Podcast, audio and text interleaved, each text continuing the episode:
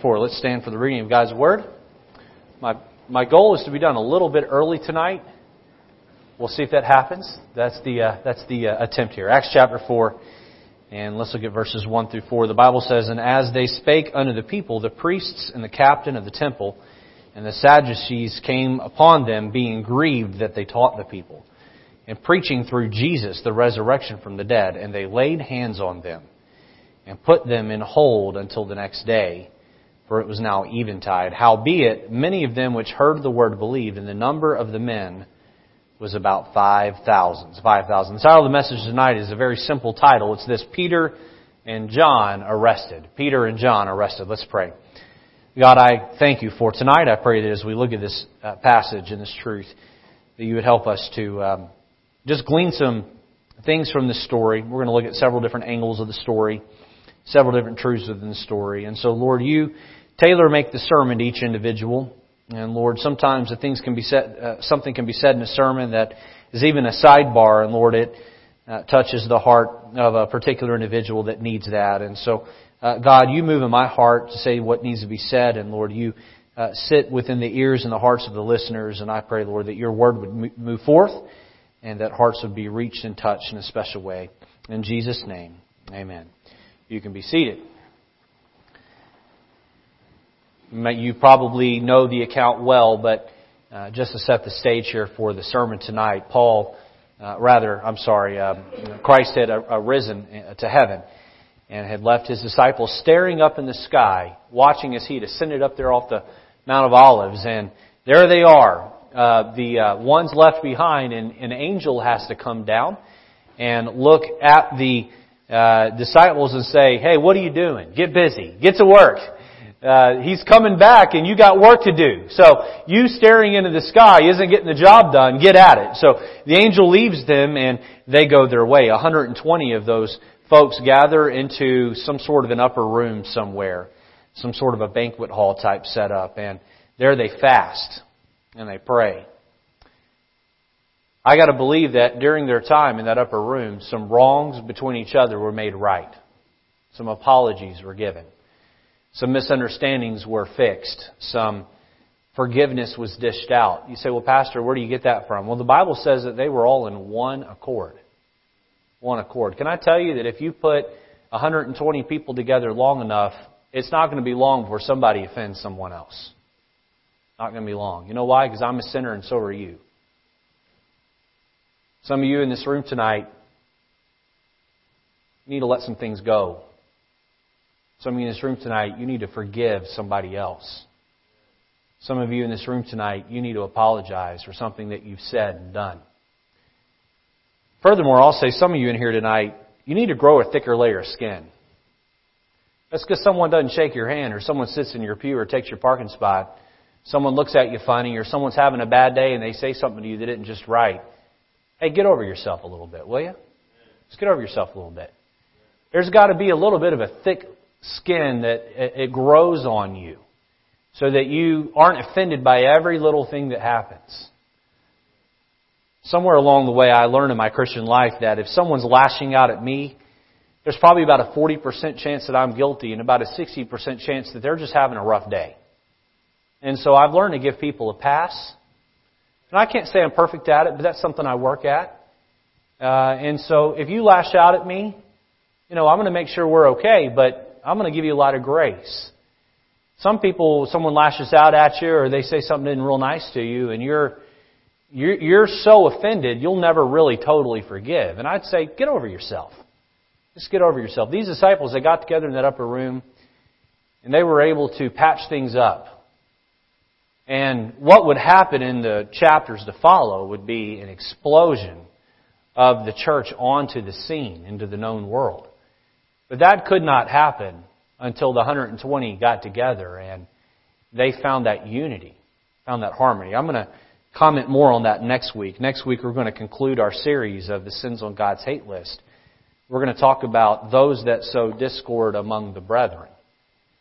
There are some people that make their way now almost every church. They're, they're, uh, they bring baggage with them into the church and then they sow discord and pain and hurt. And they disrupt the unity of the church. I, don't want to get ahead of myself. We'll talk about that more next week. But beyond the getting into one accord, those disciples also spent a lot of time in prayer. In prayer. They prayed for each other. They prayed for the city of Jerusalem. They prayed for the nation of Israel. They prayed, uh, they, they prayed that God would forgive them of their sins. There was a purification of hearts that went on. And during that um, time of being in one accord and of prayer, the Holy Spirit of God came out of heaven and we entered a new dispensation. You see, before Jesus Christ came, God the Father was the main one that interacted with His people.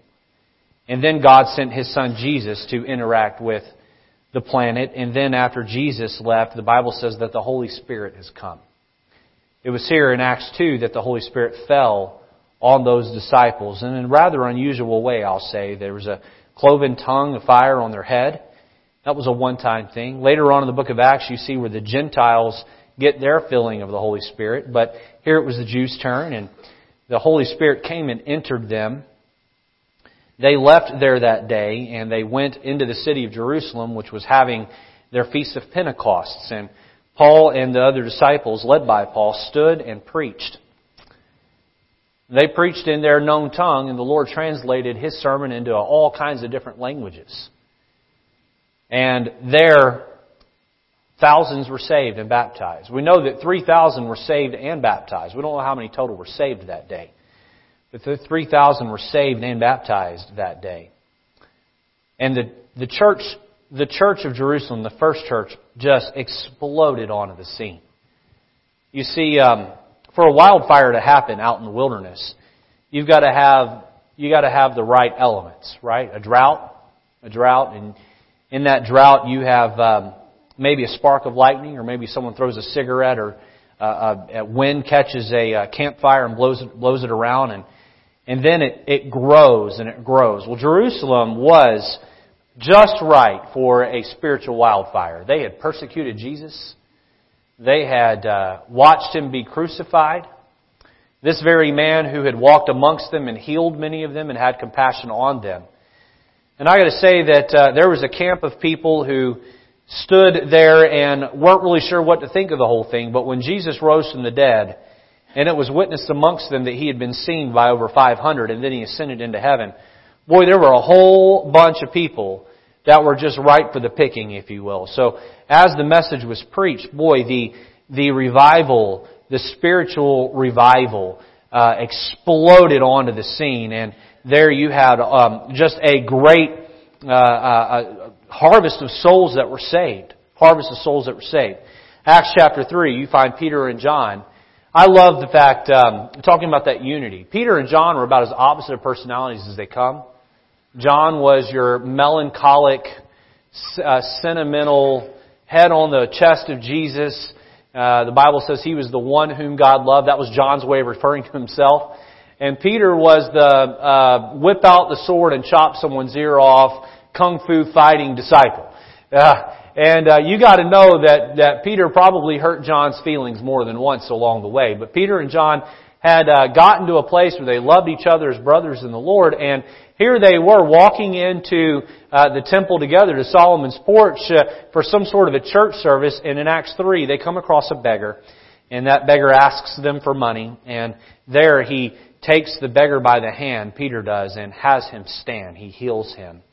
God was glorified in that the uh, the Sadducees and the Pharisees and the elders, boy, they're becoming enraged at what they're seeing, just enraged at what they're seeing, and they feel like they've got to do something to stop it, something to stop it, um, and that's where the persecution of the church comes from. When the church is doing something on such a level that it's just wreaking havoc on everything and really taking uh, ground away from Satan, Satan fights back. Satan fights back. We're going to look at Peter and John's arrest tonight. And we're going to pull out four truths from their arrest out of this story that I think we can maybe apply to our lives. Four, I may have more than four here. I didn't write down the number of points I have. Let me, let me just, I don't want to misspeak here. Five points, and then number five will have an A, B, and a C. Let's jump into them here tonight. And talk about this topic of Peter and John's arrest. Number one, let's look at the word persecution. Persecution. Look back with me at Acts chapter 4 and verse number 1. Acts chapter 4 verse number 1. The Bible says, And as they spake unto the people, the priests and the captain of the temple and the Sadducees came upon them, being grieved that they taught the people and preached through Jesus the resurrection from the dead. The resurrection from the dead. So Peter and John are preaching the resurrection from the dead. They're preaching Jesus. And uh, verse 2 tells us that the Sadducees and the captain of the temple and the priests, uh, they were grieved. They were grieved that they taught the people and that they preached. In Matthew chapter 5 verse 11 says, Blessed are ye when men shall uh, revile you and persecute you and shall say all manner of evil against you falsely for my, uh, for my sake. Matthew 10:22, and ye shall be hated of all men for my name's sake. But he that endureth to the end shall be saved. Romans 8:17, and if children then heirs, heirs of God and joint heirs with Christ, if so uh, be that we suffer with Him, suffer with Him, that we may be also glorified together. 1 Corinthians 4, uh, chapter 4, verse 10 has these words, but we are despised. We are despised. 2 Corinthians chapter 4, verse 11 says this, for we which live are always delivered unto death for Jesus' sake, that the life also of Jesus might be made manifest in our mortal flesh. 2 Timothy chapter 3 verse 12, Yea, and all that will live godly in Christ Jesus shall suffer persecution. A lot of times when Christians are uh, uh, uh, ridiculed or picked on here in the United States or actually persecuted in some remote instances here in the States, but more likely in the Middle East or uh, in, in part, certain parts of Asia, when Christians are actually persecuted, they might ask the question, why am I being persecuted? But what the, the, what the question should be asked is this, why am I not being persecuted more? Why am I not being persecuted more? Matthew chapter 5 verse 13 says this. Listen closely. Ye are the salt of the earth. But if the salt have lost its savor, wherewith shall it be salted? It is thenceforth good for nothing. I heard a preacher one time preach a sermon entitled, Good for Nothing Christians, out of this verse. Good for nothing, but to be cast out and to be trodden under foot of man. You know what uh, salt does when it touches an open sore? Stings. There is some complaining that goes on. I knew of a young man who uh, slid into second base, and the young man playing second base was wearing metal cleats, which he was not supposed to be doing.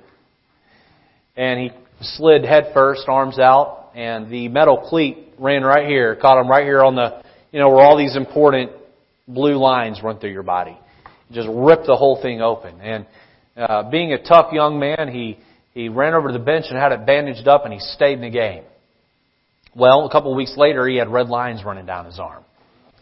And it was time to run to the, the doctor. And so what did the doctor do? Well, several things, but one of the things he did is he pulled back that skin and he dumped Epsom salt into that wound.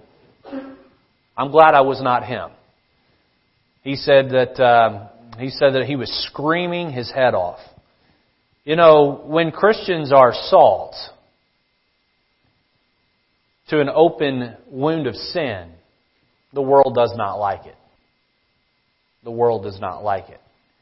Hebrews chapter 11 verse 25 says this about Moses. It says, choosing rather to suffer affliction with the people of God than to enjoy the pleasures of sin for a season. James chapter 5 verse 10, Take my brethren the prophets who have spoken in the name of the Lord for an example of suffering, affliction, and of patience. Now, before I continue on with the point, I want to make sure I say something here that's very important. Christians, you're not to go out of your way looking to be persecuted. You ought not create opportunities to be persecuted. You just live your life like a Christian, and I promise persecution will eventually find you. You don't need to go create persecution in your life. Um, you don't need to go and be a menace and be unkind and nasty.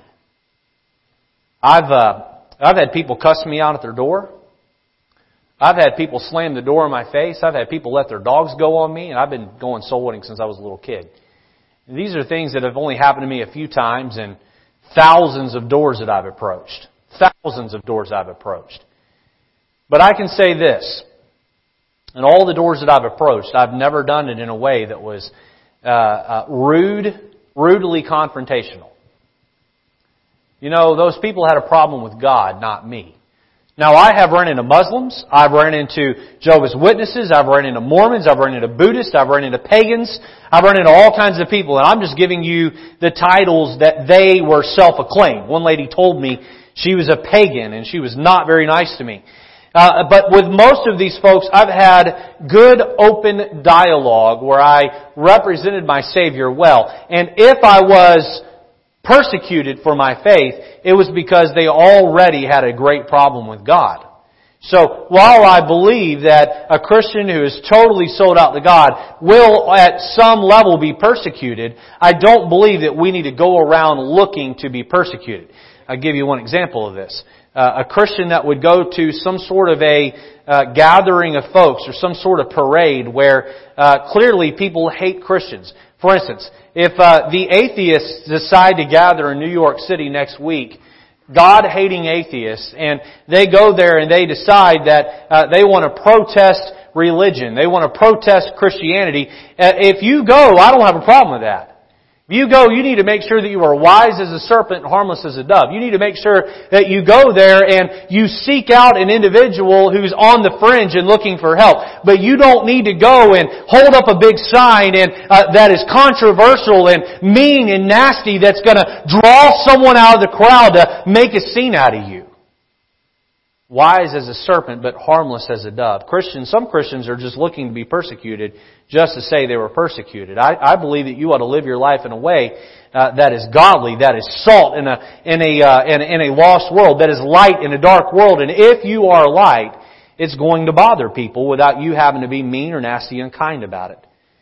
Now, in this country, we have a heritage of rich heritage of men and women who have been willing to give up their lives and be persecuted so that we can have the right to sit on padded pews, enjoy air conditioning and pretty chandeliers. Many of us think, I am willing to die for Christ, and I hope you are. Hope you are. Story of a little girl who uh, lived in China in a uh, an adoption mission. It was an underground, undercover thing. And that young lady was uh, uh, there in the home, and these militia, Chinese militia, walked in and surrounded the place. They laid a cross down outside of the little mission there, and they said, "If you want out alive, you must walk on top of the cross, trample the cross. If you'll do that, we'll let you go free." If you walk around the edge of the cross, then we're going to shoot and kill you. This is a true story. The first seven people that left walked on top of the cross because they were scared to death a little seven or eight year old girl approached the door and she tiptoed around the cross and around the wall, and at the edge of the wall she was lined up and shot. The remainder of those who came in behind her did the same because of her courage.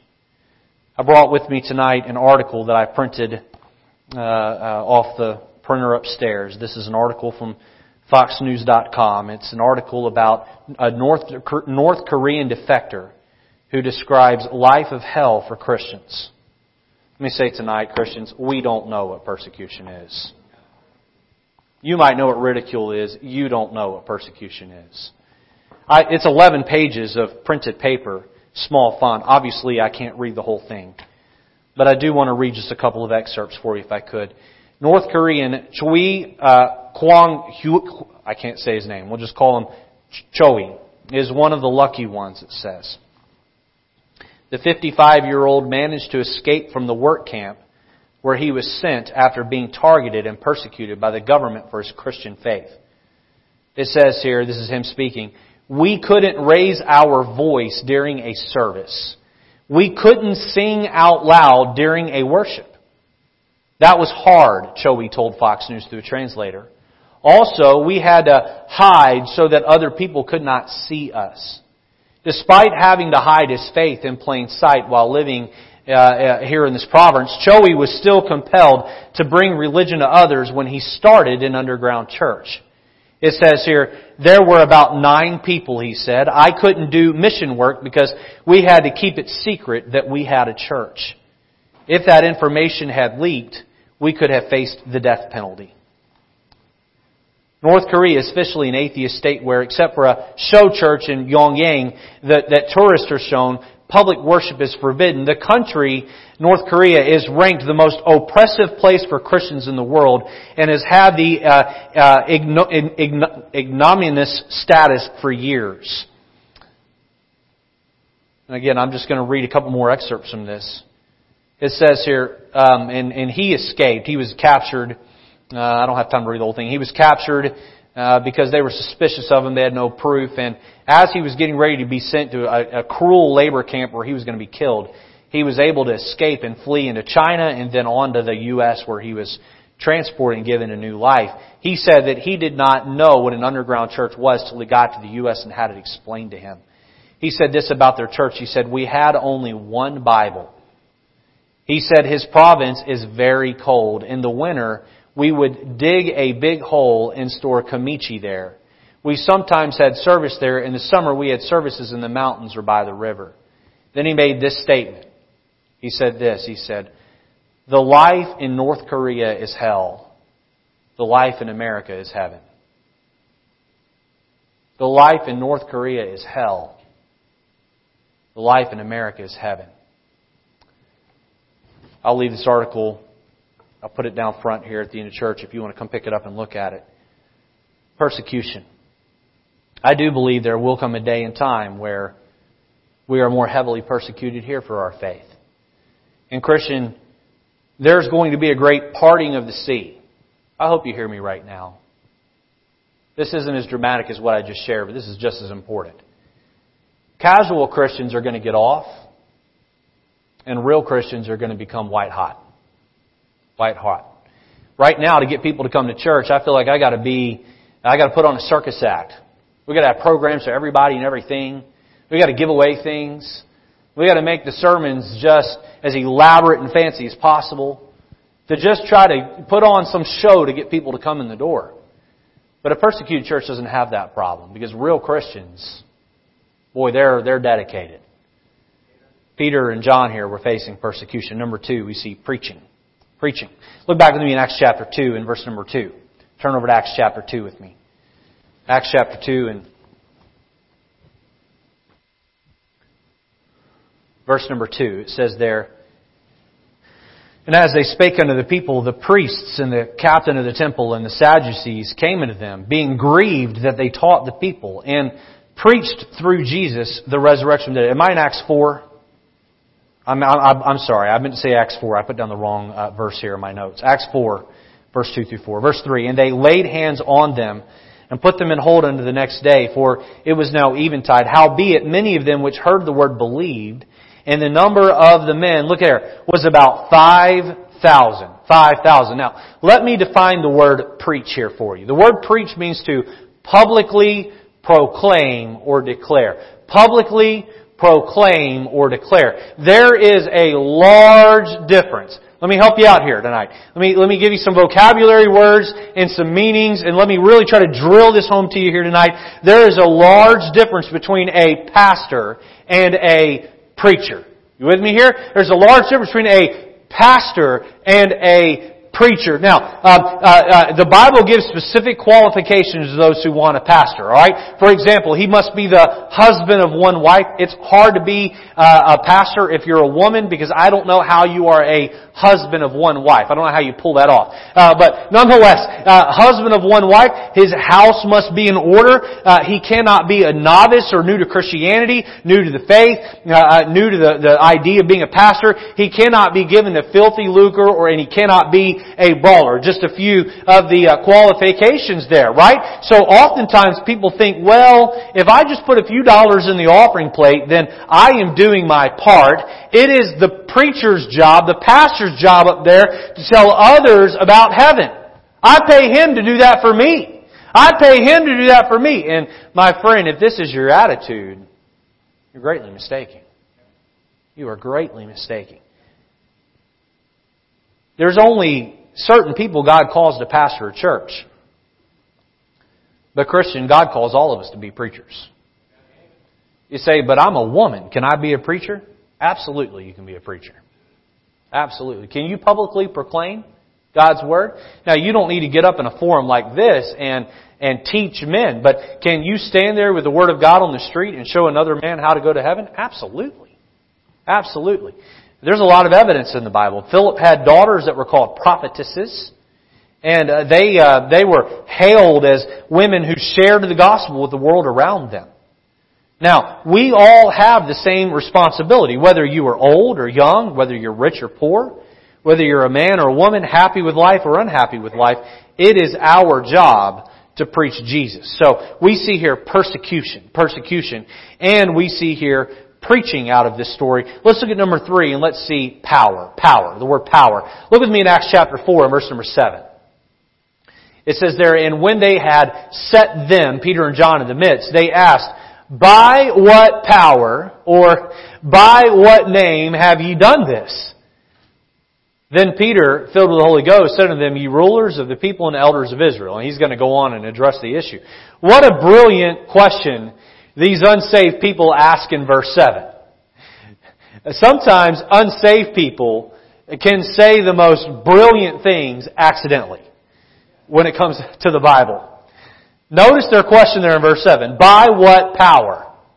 Or what name have ye done this? Now, let me tell you what they were trying to ask. Because that's not what they were trying to ask. What they did is they lobbed Peter a softball and he whacked it out of the park. He hit it a long, long, long ways.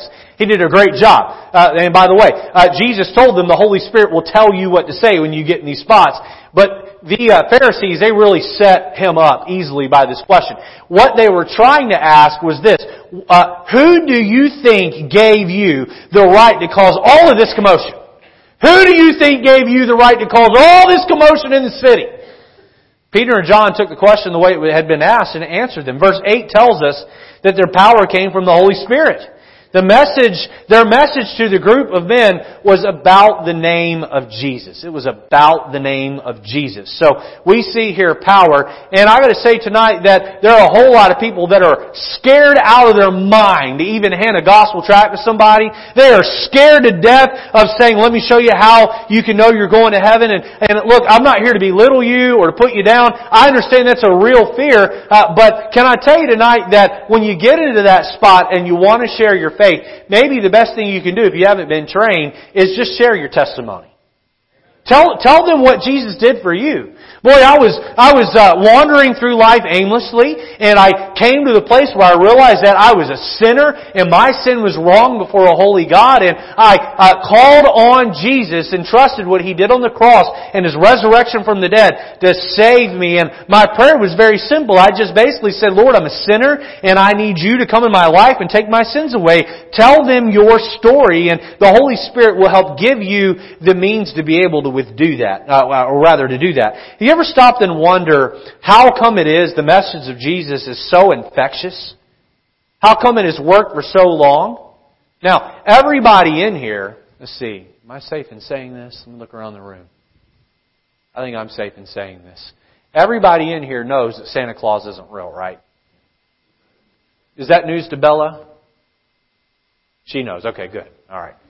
Um, I don't want her to break down and start crying on me in the middle of church. Okay, very good. All right. Uh, I had to look around first, make sure. Okay, hopefully I didn't ruin that for anybody. If so, I'm sorry. Okay, uh, listen, it's a cruel world. You're going to find out at some point. All right. Um, is going to cry on me. I didn't even see you sitting over there. I'm sorry. Uh, you don't believe in Santa. Very good. Excellent. Okay. I don't believe in Santa. You don't believe in Santa.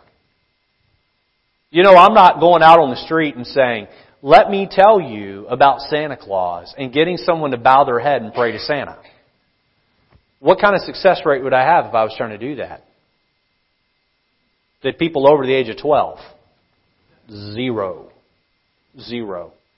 So why is it that we're able to be able, we are able to convince people that Jesus lived, He died, that's not too hard to believe, and that He rose again from the dead? Now come on, how many of you have ever seen someone walking around that was dead? I mean, not dead for a couple of minutes and brought back medically. I mean, dead, dead. Three days dead. Why are people able to believe that? And why have people continued to believe it for thousands of years? Because the Holy Spirit is inside, knocking on their heart's door saying, listen, listen, it's true, it's true. And maybe tonight the encouragement you need to hear from your pastor is this. You don't need to be that good at giving the message of the truth because you have God from heaven in the form of the Holy Spirit helping you. Don't miss that. That is so important. You give your little feeble presentation of the gospel, and you need to do the best you can, and you need to pray and ask God to help you. And guess what? The Holy Spirit's in there saying, listen to that, listen to him, listen to her, that's true. Which brings me to number four, and that, that word is persuasion. Persuasion. Look down at verse number nine. We're going to see how they answer. They answer the, uh, the scribes and the Sadducees. It says, if we this day be examined of the good deeds done to the impotent man, by what means he is made whole. This is the lame man laying outside the gate there, uh, Solomon's uh, temple. Verse 10, Be it known unto you all and to all the people of Israel that by the name of Jesus Christ of Nazareth, whom ye crucified, I, am sure this was Peter saying this, not John, uh, with his finger in their face, whom ye crucified, whom God raised from the dead, even by him doth this man stand here before you whole. This is the stone which was set at naught of you builders, which is become the head of the corner. Neither is there salvation in any other, for there is none other name under heaven given among men whereby we must be saved. So uh, we see here persuasion. He takes and he leads them through a very unorthodox but yet a very accurate uh, uh, plan of salvation. Their message began over letter A, sin, sin. Look down with me at verse number 10. Be it known unto you all and to all the people of Israel that by the name of Jesus Christ of Nazareth, whom ye crucified. Notice he's labeling their specific sin, whom ye crucified. Uh, uh, he called them out over their sin. Now, I was talking to uh, a gentleman lately who lives in another part of the country, and he was telling me that where he lives, uh, the gospel, he lives in the southeast, the gospel is more prevalent down there, and so people are a little more inoculated to it because they've heard some version of it before. He said, but I'll tell you how our gospel presentation is different than a lot of the churches up there. He said, our gospel presentation is different because uh, a lot of the churches that are going around sharing the truth aren't really sharing the truth. They're starting with, Jesus loves you. Jesus wants to, Jesus wants to save you. Well, save them from what? He said, we're starting with, you're a sinner. And your sin is a violation in God's eyes. Your sin is a breaking of God's law. Now listen, we got to give the good news of Jesus' salvation, but you can't get someone saved until they understand they're lost. We all in agreement with that? And so, listen, I told tens of thousands of people that they're sinners. Right? Between preaching in churches and um, uh, out sharing my faith. You know, I, I haven't had too many people get offended over that statement because I do it in a way that's careful. But nonetheless, I don't hide it. Last uh, yesterday, I got to lead a lady to the Lord at her door, uh, very open, seeking lady. I got to talk to another guy named Willie. Pray for Willie, will you? I got all the way, Matthew and I got all the way through the gospel with Willie. He stood there at, and um, uh, what street you send us to, Pastor Dave? Is that Lennox Ave? Lennox Ave over in Bridgeport. And I got all the, Willie was standing out by his car. He's getting ready to go to work, do some valet work, and I gave him the whole gospel. Willie got down to the end and I said, do you want to receive Christ's free gift of salvation by faith? And and he, he said, you know, I, I have my beliefs. I'm just not ready to do that yet. He said, I hate to say no to a free gift, but I'm just not sure that's quite how it works yet. Pray for Willie. A little bit later, I got to meet a, another lady uh, named Deidre, and I got to lead Deidre to the Lord, and Deidre bowed her head. But in that prayer, she said in her prayer after me, I'm a sinner and I deserve to go to hell. Deserve to go to hell. She couldn't be saved until she understood that she was lost. Here these disciples, uh, Peter and John, explain to the, the council that, uh, that they are sinners. Letter B, we see the Scriptures. The Scriptures. Look down at verse number 11 of Acts chapter 4. It says, This is the stone which was set at naught of you builders, which has become the head of the corner. Now, there's probably nothing more infuriating they could have said to them than this. Because the, the Pharisees knew the passage in Psalm. Psalm 118 verse 22. The stone which the builders refused is become the headstone of the corner.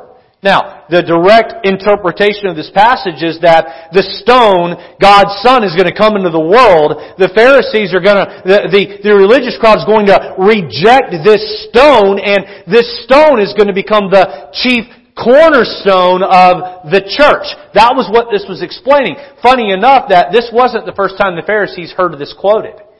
Matthew chapter 21 verse 42, shortly before he was crucified, Jesus saith unto him, Did ye never read in the scriptures the stone which the builders rejected? This same has become the head of the corner. This is the Lord's doing and it is marvelous in our eyes. And Peter was trying to persuade them about salvation. First, he pointed to their sin. Second, he presented to them with uh, presented them with the scriptures. He gave them a psalm that they knew and said, "This is someone you have rejected. You have rejected." Now, let me just maybe uh, uh, uh, say one thing here. We'll move on to letter C and then on down uh, through the sermon. We'll get to the last point of the sermon. I am okay with you philosophically explaining someone the gospel without you using a Bible. I'm okay with that. But you make sure before they pray a sinner's prayer, you have opened the Bible and showed them in God's Word. You see, because what can happen is that Satan could go behind later and say, Well, did you actually see that in the Bible? Then how do you know that's how it works? And when you're giving somebody the gospel, you make sure that you give them enough scripture that they can hang their hat on that. I'll critique the college I went to real quick. I love my alma mater. I uh, now I support them. There was a window of time where I didn't. Um, Brother Wilkerson's doing a fine job as the pastor there, John Wilkerson. But um, shortly before I arrived, and really the tide turned uh, upon my arrival, not because of me, but just during the era I was there. Shortly before I arrived, there was a lot of easy believism going on. You guys know what easy, easy believism is? That's where you say uh, to someone in an express mode, uh, it's like gospel espresso, right? Uh, you are a sinner. You deserve to go to hell. Jesus died on the cross for you. If you'll pray this prayer, you'll be saved. You understand that? Let's pray. A, B, C, one, two, three, pray after me. And Paul said in his writings, we persuade men. You know what that means? If I were to meet David Greer here and he was lost, and I were to meet Mark and he was lost, I need to figure out where David's life circumstances, what they have told him, and I need to take him where he is and lead him to where he ought to be. And then I meet Mark a couple hours later, and Mark has had a different set of life circumstances, a different religious background, a different understanding. I need to mark, meet Mark where he is, and I need to lead him to the same place I led David, but the path to get there might be a little bit different. We need to persuade men persuade men. Letter C, and we see the, really the key of this, we see the Son of God. Look at verse 12 of Acts chapter 4. Now is there salvation in it, neither is there salvation in any other. For there is none other name under heaven given among men whereby we must be saved. Whereby we must be saved. After you have pointed out sin and presented the scripture, make sure you magnify Jesus in the cross. I taught the Soul Winners Club in a couple of different churches I've been in. I've probably, Brother, Brother Vernon, I've probably been through that material in front of the class 20 times. And I can uh, uh, quote a lot of it in my sleep. But uh, one of the joys I had in that class was helping people put their their testimony together. How many of you, don't raise your hand, but how many of you uh, uh, know your testimony well of how you were saved? I, I hope you all do. Here's what I found people doing. You, you listening right now? This is really important. Here's what I found people doing. They give their testimony. Boy, they would talk up their sin. I was a drug addict. I uh, I lived a life of, of uh, promise, or per, not promiscuity, being promiscuous. I lived a life being promiscuous. Uh, I I was an awful person. And then after they they talked for five minutes about how terrible they are, then they give this little blurb. Well, I got saved. And then after they got saved, it's five more minutes about how wonderful now they are of a person they are now. Here's what I tell folks. Here's what I told folks in my soul winners class, and I'm sure Brother Brown's done the same thing. Talk just a little bit about you. Talk a lot about Jesus. What He did for you. And then talk a little bit about how your life has improved since then. A little bit about you, a lot about Jesus, and then a little bit about you. You know what your testimony ought to be about? About Jesus. About Jesus. You give somebody the gospel, it ought to be about Jesus. You know why? Because He is the one that persuades folks to salvation. Number five, and lastly here, we see the word perception. Look at verse 13 there with me. So, they ask Peter and John a softball question. Peter and John answer the question. Verse 13, now when they saw the boldness of Peter and John and perceived that they were, and I have these words underlined in my Bible, unlearned and ignorant men. they were unlearned and ignorant men. They marveled and they took knowledge of them that they had been with Jesus. Letter A, we see they were perceived as dumb. As dumb. Look down there with me there. It says that they were unlearned. Unlearned. You know what that means? They considered them as part of those who had never gotten a formal education. Now, if you go up to my office somewhere, I have my diploma from where I went to Bible college and all the different things I learned there. And I'm thankful for that. I learned a lot of things in Bible college. I probably learned more about mindsets than I did um, uh, actual, you know, theology, that kind of stuff. Although I did learn some of that as well. But uh, a lot of good mindsets were given to me at Bible college, and I'm thankful for the diploma that I have. But can I tell you, you don't need a diploma to share Jesus. You just don't need one. Uh, you can share Jesus without a diploma, and you can tell people that there uh, that, that, there is a way for them to get to heaven without ever having to take a college class. Uh, uh, you just have to you just have to get at it. You say, "Well, Pastor, really, what's the best way to do that?" Uh, show up on a Saturday or a Tuesday, or if those times don't work for you, uh, get hold of me or Pastor Mike, and we'll line up another time for you to go out with one of us or with someone in the church. And listen, the best way to do it is just go do it. Just go do it. And the world might perceive you as dumb. This morning I was giving some uh, stat about, you know, you know what I was talking about, right? About Noah and, and Methuselah and being 969 years old. And I meant to say 1,000 something, and I said 1,900. You know what I look like up here? I look like an idiot. I look dumb. And you all got a good laugh out of that, those of you that were in here. It's okay. Learn to laugh at yourself. And, uh, and don't worry about what educated people think about you. You know, I gotta say this about educated people. Educated people oftentimes will end up in hell because they think they're too smart for the gospel. It's too simple for them. I'm glad it's simple. Aren't you? I'm glad it's simple. I'm able to receive it. Letter B, we see they were perceived as dense. As dense or idiots, I have in parentheses. It says there that they were unlearned and ignorant.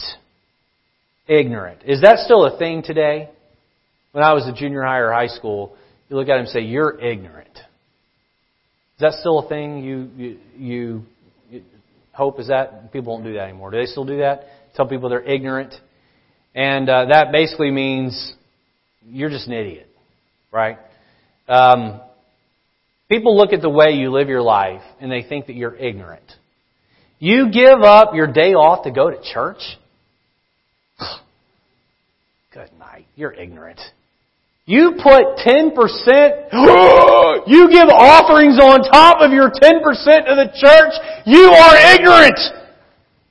You sweat and work hard in your service of the Lord on that bus route or in that Sunday school class with those children or with those teenagers or you work hard in that sound booth or ushering and you, you go out and do that and, and, and you give yourself to it. Oh, you are so ignorant. You actually uh, are nerdy enough to carry around a gospel track with you and give that to somebody. Do you know how much of a nerd you look like? You are ignorant ignorant. You know, let the critics say what they may. We don't do things to impress human beings. Instead, we do this to please the Lord. Please the Lord. You're going to give an account to God one day. Not to the God hating atheists at the gas station or McDonald's or the grocery store or on the other side of the cubicle. Letter C, and lastly, we see here they were perceived as different as different. Look back at verse 13. When they saw the boldness, boldness of Peter and John, and perceived that they were unlearned and ignorant men, they marveled. And they took knowledge of them, and this is my favorite part of the verse, that they had been with Jesus. They had been with Jesus. Well, this is the sermon right here. This is it, and I'm done. It wasn't a formal education or some weird spoofle dust that caused them to reach thousands of people with the gospel. They were ordinary common men like you and me. Do you know why they were able to, as the Sadducees and Pharisees say, turn the world upside down for Jesus? Because they had been with Jesus. They had been with Jesus. How about you, Christian? I'm done. There's my Bible. It's closed. How about you, Christian? How much time with Jesus are you spending? You know, it's not possible to have a real relationship with Jesus. It's not possible to have a real relationship with Jesus and not share your faith. You hear me? You can't do it. You become passionate about the things that the people you love are passionate about. This is something Jesus is passionate about. If you died for the people of the world and you left the responsibility in the lap of the people that are Christians, wouldn't that be a passion of yours? Peter and John were willing to be arrested for it. They were willing to die for it, but they definitely lived for it. They definitely lived for it. How about you? How about you? Let's have our heads bowed and our eyes closed tonight. Peter and John imprisoned.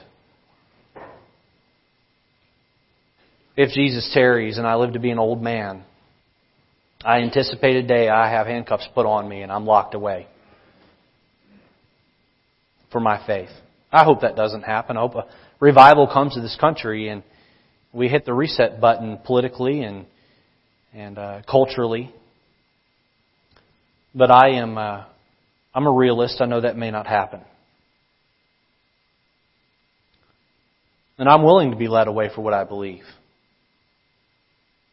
But what good is that willingness if I'm not willing to live it? If I'm not willing to live it. Lord, I pray tonight you'd help us as we look at Christianity in its purest form here with Peter and John. They stood toe to toe with these fake religious people and they they just they gave them the gospel as well. Lord, later on in that same passage, we see that they were beat for what they believed, and they walked out after being beat rejoicing. Rejoicing that they had been beaten. What a testimony. Lord, I pray you would challenge us tonight. May we find their boldness through spending time with you. May we look inwardly and see what our meditating in our heart and our time with you looks like. And may we, may we step that up. May we be challenged to do that tonight. In Jesus' name, amen. Let's stand to your feet. The altar's open. I encourage you to come and kneel and maybe it's time to recommit to the Lord. Maybe it's time to tell him that you're ready to do this for real. You're done you're done messing around. How about it, Christian?